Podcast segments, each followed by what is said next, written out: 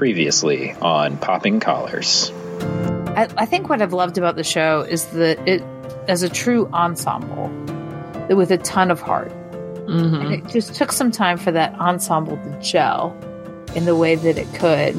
And it's always that heart of sincerity that I love about the show because, like, they're fighting in the bar and they were totally acting out perhaps that drunk fight you might have had in a bathroom with a friend. Be like, but I'm not mad at you, but you're mad at me, and I don't know why you're acting this way. And it's like,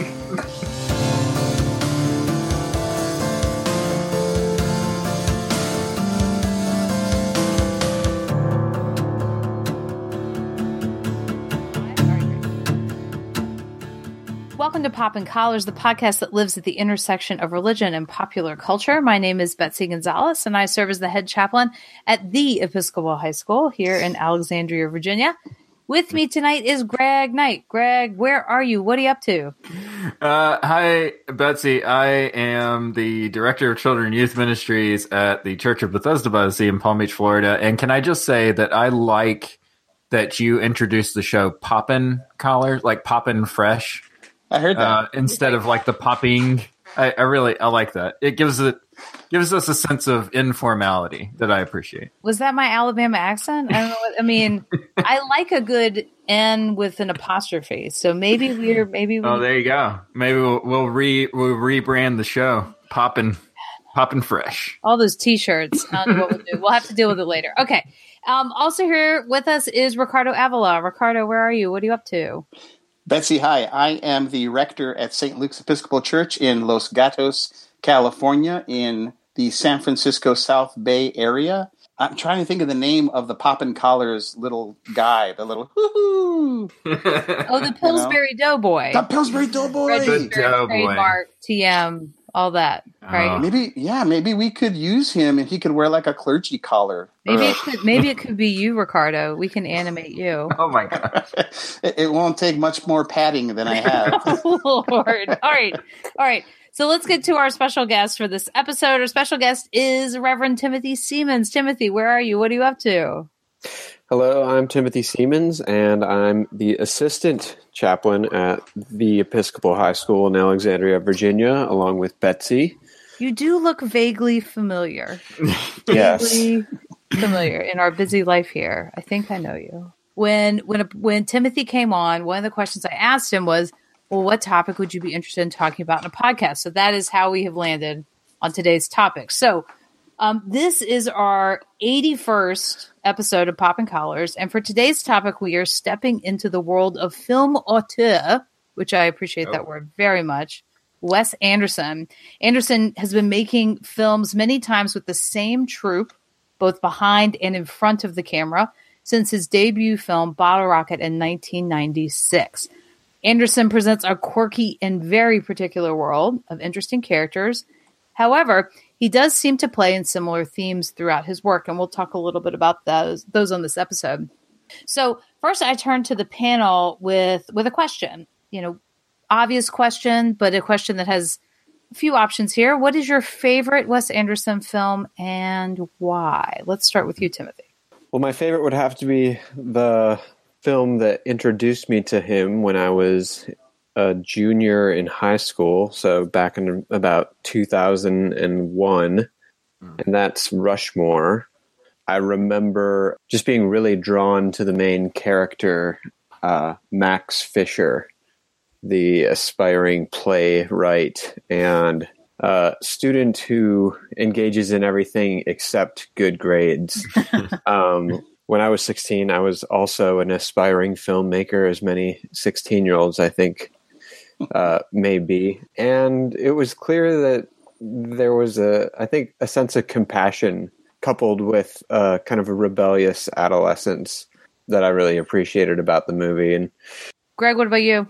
Okay, so uh, at the risk of damaging this actor's career, because I've gone back and listened to the show, and every time I bring up an actor's name, they get involved in some kind of scandal. Uh, Really? Oh, Who else? What are you talking about? yeah. Who'd you Oh talk about? man, I've I've name checked like Kevin Spacey on the podcast, and uh, and name checked Charlie Rose on the podcast one Oh, time. Greg, kiss of death for Greg. All right, well, let's cross our fingers. Who? So who's here it next? comes. You ready? I'm going to ruin somebody's career right here. Okay, Gary. Uh, I'm a Moonrise Kingdom fan. oh, And the reason I like Moonrise Kingdom is because I think that Wes Anderson has found an actor who knows how to deliver Wes Anderson dialogue to its maximum comedy potential, and that's Ed Norton. I, th- I think Ed Norton in Wes Anderson movies, it, it- he's just hilarious. It's just the deadpan way he delivers his lines, and especially in Moonrise Kingdom, he's the scoutmaster, right? He's the scoutmaster. He plays the straight guy, but he, he's also just so. I, it's just it's just hard to put into words. You know, it, it's just the way that Wes Anderson's dialogue strives for perfection, and Ed Norton sort of strives for perfection, and it just all comes off as ludicrous uh, in the end. All right, Ricardo, what you got? Uh, I'm going to go with. I I hope I don't screw up the name. Is it the Grand Budapest Hotel? There you go. Yeah, The Oscar-nominated Grand Budapest Hotel. that's why I liked it. Why? the Why that? Oh, is that because you go for Oscar bait? Got Only it. Oscars. Only awards, friend. Um, and the fact that it didn't win actually gave it more cachet. I don't know. You know, I, I saw it on an airplane on one of those tiny screens on the back of the seat of the person in front of me, and I was just totally captivated. It's such a whole other world, and there's such a mix of stuff going on. There's like war, and it's a caper, and there's bakery, and uh, the woman whose name I can't pronounce who played Lady Bird has a Mexico birthmark on her cheek. you know? Greta Gerwig? Greta, No, no, oh, Sar- no, Sar- Sasha Saoirse Ronan. Ronan. Sasha Sasha Ronan. Ronan, yeah. Sasha Ronan. Sasha. It's not Sasha. It's like Sosha. Sosha? Saoirse. Shorsha. Saucer. Listen, Shorsha. Shor- Shor- I'm Shor- Irish. Shorsha. So I'm going to say Sosha Ronan. This is this is like the the most entertaining podcast ever. It's just us yelling sure sure sure sure sure sure sure. Listen, she's a person. All right. I So- like her. Anyway, that's my favorite. That's your favorite. um, well, I'll bring it back full circle um, because my favorite, my favorite's Rushmore. My favorite is the same as Timothy's Oh. now. Like I tried to show that movie. Like I was really excited when I came to live at a boarding school, and I was like, I'm going to show this movie one weekend when I'm on dorm duty. And I don't know what poor two girls I subjected that movie to. But they were like, "This is really weird," and I'm like, "Yeah, it's really weird." And they they didn't quite buy it. So it's just it's just so fun and weird, Uh, but also heartbreakingly sad. If you think about the movies that you've seen by Wes Anderson, what themes are you picking up on? The thing that I remember about early Wes Anderson, and I guess even late Wes Anderson, although it's it's gotten to be more kind of uh, sentimental, I think, for him. But um, the way that uh, the way that his comedy is tempered by sadness. There's, so a, mel- there's a melancholy in some. Right. So so like Bill Murray has hilarious moments in Rushmore, but the scene that always stands out to me is when uh, he sees his wife at the pool, kind of flirting with the other guy, and he climbs up to the top of the diving board, and he. He's, I think he still has a cigarette in his mouth when he like jumps off the diving board, and he just kind of sinks to the bottom of the pool, kind of like Dustin Hoffman in The Graduate. It's got that kind of like isolated, sad, you know, kind of quality to it. And I think about that uh, also in Royal Tenenbaums, where like after everything kind of happens in that movie, you know, Ben Stiller has that great line where uh, Gene Hackman is sitting beside him and and uh, he says, you know, I had a really hard year, Dad. You know, and and Gene Hackman puts his arm around, and it's you know, it, it, it's it's those sort of quiet, sort of melancholy moments that show up that you're like, wow, he he really gets at something, you know, in these movies, like how life is kind of balanced by this, you know, bizarre things and sad things. Yeah, I think it does vulnerability well without dwelling on it too long to Mm-hmm. Make it a pity party or something like that. I mean, you can look at almost any of his movies, and at some point they have like a crescendo of melancholy where somebody is in the pit so to speak, and usually they're engaged with another human in that moment of of sadness. Uh, and and and usually, and when the person reaches out, it's sometimes like really funny. Um, but he doesn't shy away from kind of like that that kind of nakedness of emotions. I'm trying to kind of find a way to formulate this. There, there are kind of characters whose romantic sensibilities or exceptionalism are just bigger than their surroundings. And that seems to come up. Like I think about the little kid in Moonrise Kingdom who just, you know, he's got that adventurous spirit and they want him to be, if I'm remembering it correctly, they want him to be a certain kind of kid, but he's, he's just bold and he takes the girl and they run away and, but they're on an island. Yeah, no, I agree. I mean, there's this uh, when I think about that, Ricardo. I think about this like this duty that that characters have. They have this extreme duty that kind of overwhelms their entire character. Like there is there's something that I am meant to do here, right? And so I need to go do it because that's one of his one of his things that he will fall back on is the another one of my favorite words, uh, the caper, the caper idea, and the idea of that there's a caper, there's a something that's afoot, and so inside that there becomes different roles that you might play inside a caper versus you in your regular life. So you know, kind of what's your commitment to what's going on, what's happening, and those sorts of things. Uh, so I agree with you. I think there's times when the characters just feel larger, and some of it is because of their innate, honed sense of duty that they're carrying around too. And sometimes little- you have traits that define you that you don't necessarily like about yourself. I, I'm thinking of like Chief from Isle of Dogs when he sa- when he tells people, you know, I bite, and he says it in a way that's kind of like, I wish that I didn't bite, but that's who I am. I, I bite, Right. you know. Right. Well, certainly the little boy in Isle of Dogs and his sense of mission and duty. He just he does this thing that no one would do in that society. He goes to rescue his dog. Yeah, I think for me, some of the themes of connection and disconnection always speak to me because he often will explore these uh, dysfunctional families, but this idea of families that are just a little odd and a little off, but actually they represent the brokenness that all of us feel. Yeah, that we're all people who aren't always in the best places that we would like to be in terms of our relationships, and they they represent that well. And so that that yearning for that connection and maybe like through the caper we can transform it and it can become something else. Um but uh but like watching you know max fisher and his father or you know the royal tenenbaums themselves Yeah, and there's there's the there's both the the real family and the adopted family in a lot of his things too. I think it's an enlarged sense of family, uh, or, or who can who can actually fill that role in a lot of his movies, and and it's usually united around an enthusiasm towards a shared common goal. At least in Rushmore, that's definitely the case. And actually, he ends his his films with the the slow mo of people together yeah no i would agree. And that and i'm and i'm a real now that you name it in that way i'm a real sucker for a group of people working together to try to do something. I mean it's one of the it's one of the few i defend the movie twister on this podcast. A group of people working together under duress. Who do you become? The eye of the tornado right? So i think he, Oh my god! He does that really well and i That might be the first link of uh, Wes Anderson and Twister. and- Oh, if, if only Wes Anderson had directed Twister.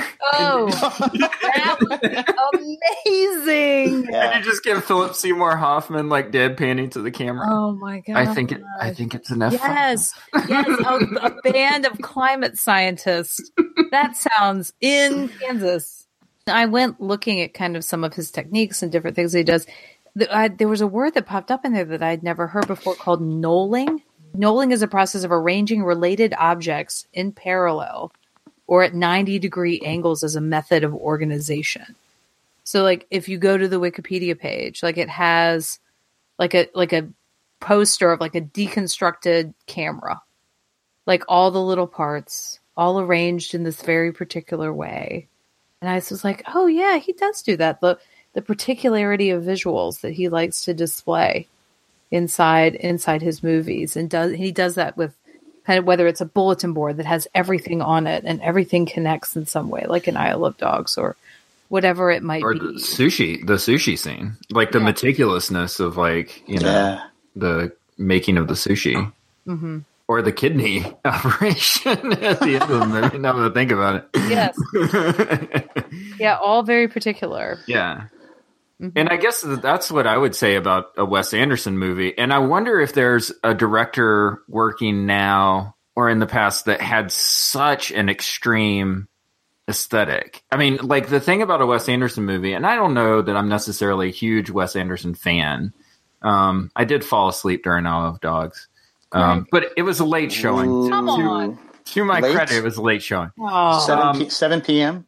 But Yeah. but I think that the thing about a Wes Anderson movie and is that you know exactly like I didn't need to go into Isle of Dogs to know exactly what that movie was going to be. It was going to be straight on characters talking to the camera, symmetry, meticulousness, like a well crafted shot, even if it's stop motion, right? Like, I mean, that's, I- know exactly, like, if I see this is a Wes Anderson film, I know exactly what kind of film I'm going to get. Maybe not what the subject's about, but I know what is going to happen. Yes, his his particularity. You know, I I started to look at you know, so okay, some of the things, some of the ways he's described, obsessively symmetrical compositions, right? Deliberately limited color palettes, right? Um, particular ways of drawing the eye and walking shots and snap zooms and these sorts of things. I'm starting to wonder what kind of liturgist Wes Anderson would be. I mean, because many of those things sound like choices we make liturgically, Absolutely.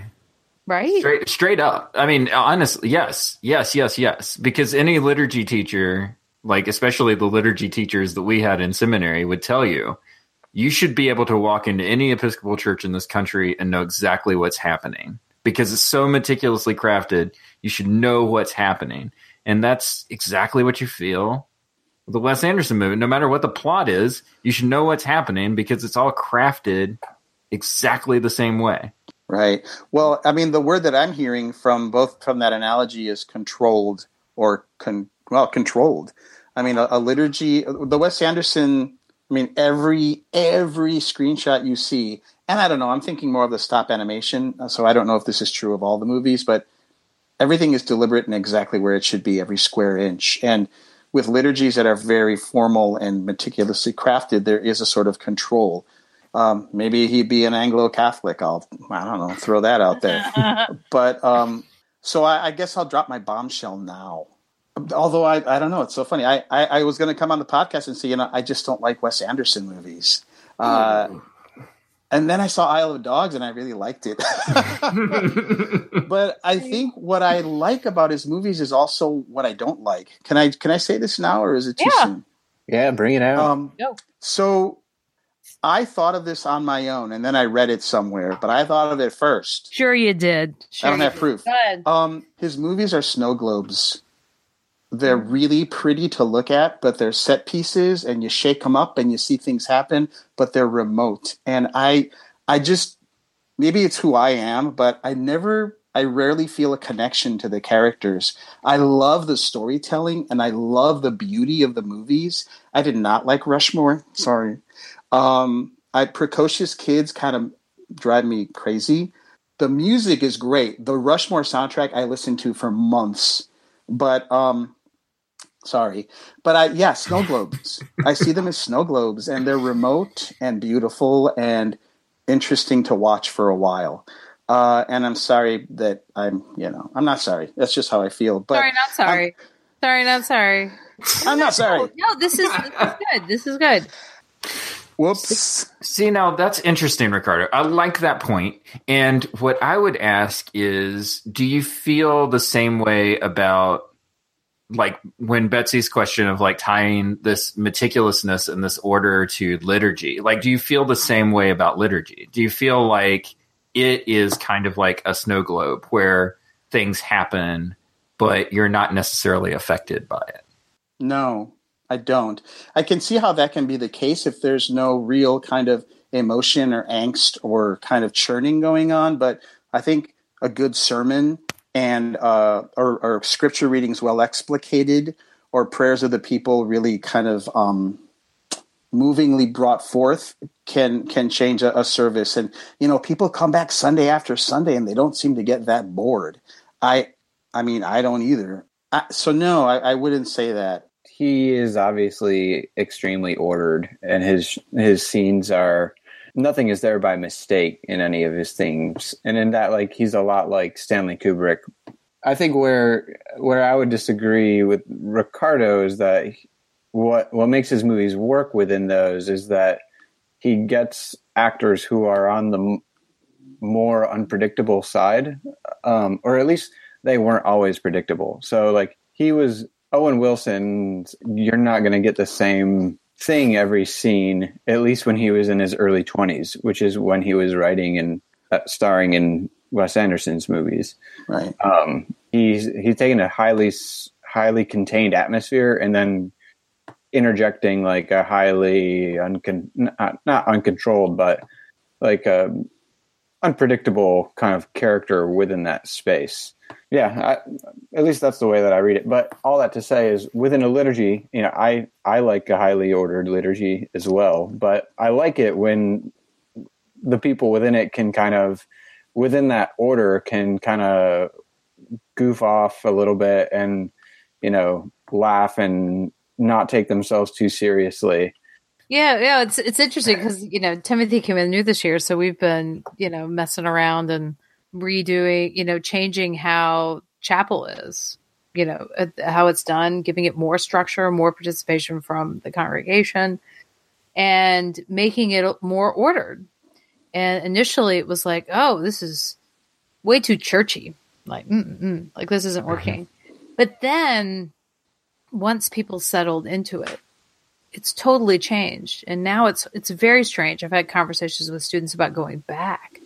They're like, that would feel so weird. You know, like I'm I'm very interested to have alums who occasionally come in and participate and to be like, whoa, what was that? You know, that was that was different. Uh, but at the same time, like in terms of, you know, I have been left cold by liturgies. I think we all have that mm-hmm. there are there are times that we have gone to go worship mm-hmm. in that place even as much as i'm trying to kindle a fire within me like it it, it, it you know leaves me a little cold and it shows me that like what i appreciate when i go to places like i remember returning to dc and i was gonna i was working at a school in potomac maryland shout out st andrews episcopal school and i needed to find a, a parish to be at regularly as a deacon on Sundays because the bishop's like, you got to be somewhere.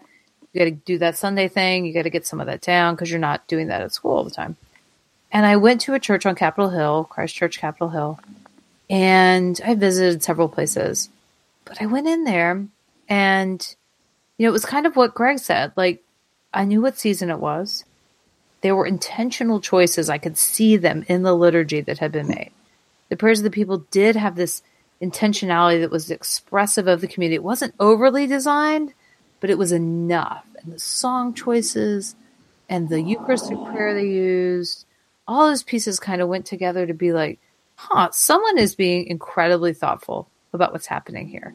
And then I found out that they have this group in this absence of at that time being able to have two clergy people.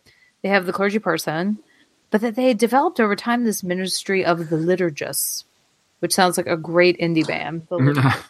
and so they would meet regularly and they would there would be a liturgist at every service and they would craft kind of what are we doing next season and what's happening and it was this group of lay leaders it was it was amazing and you could feel their work in the service i feel like i am rarely moved by a liturgy i i like having ample amount of space for like the Holy Spirit to do something funky. And most times whenever I'm in liturgical worship, it just feels constricted.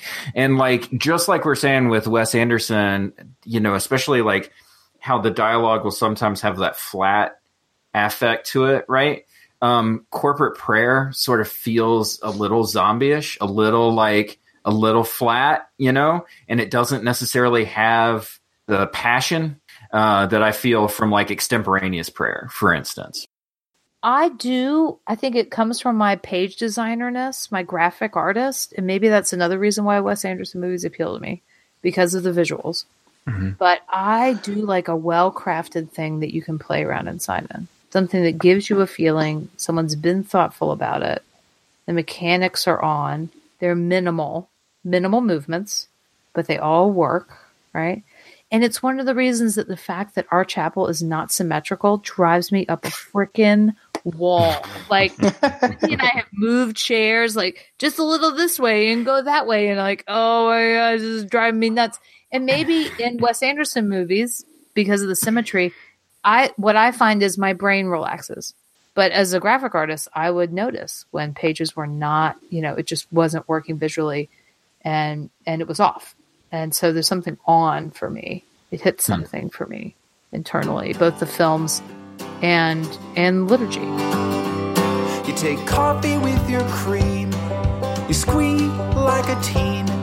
And the Hugh Grant stuff you've watched enough.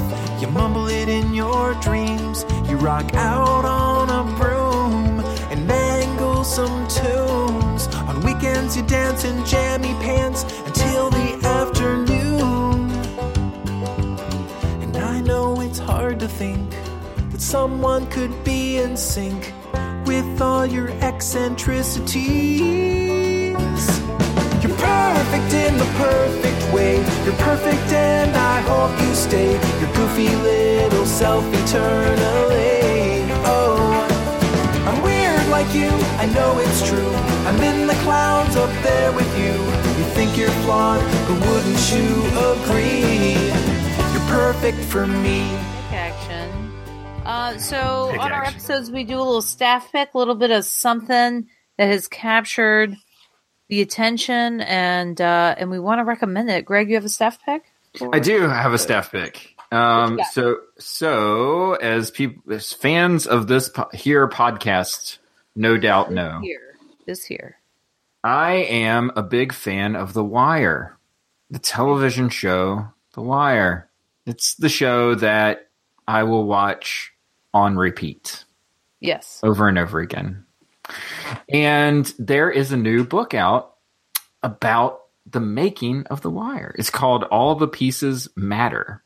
It is a collection of interviews by Jonathan Abrams, who uh, who goes and interviews the cast and the creators and people who worked on the show and stuff like that, and um, and gets their take on uh, participating on the show. And it's it's really I think what I really like about it is that it's a it's this great television show that was made by people who who never really worked in television.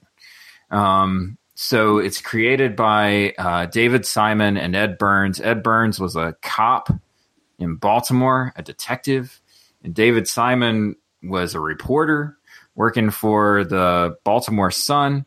And the two of them came up with this story um, called Homicide uh, Life on the Killing Streets uh, that became a network television show. And then they did The Corner, and then they did The Wire. And The Wire is like their big piece, kind of writ large, about the drug trade in Baltimore.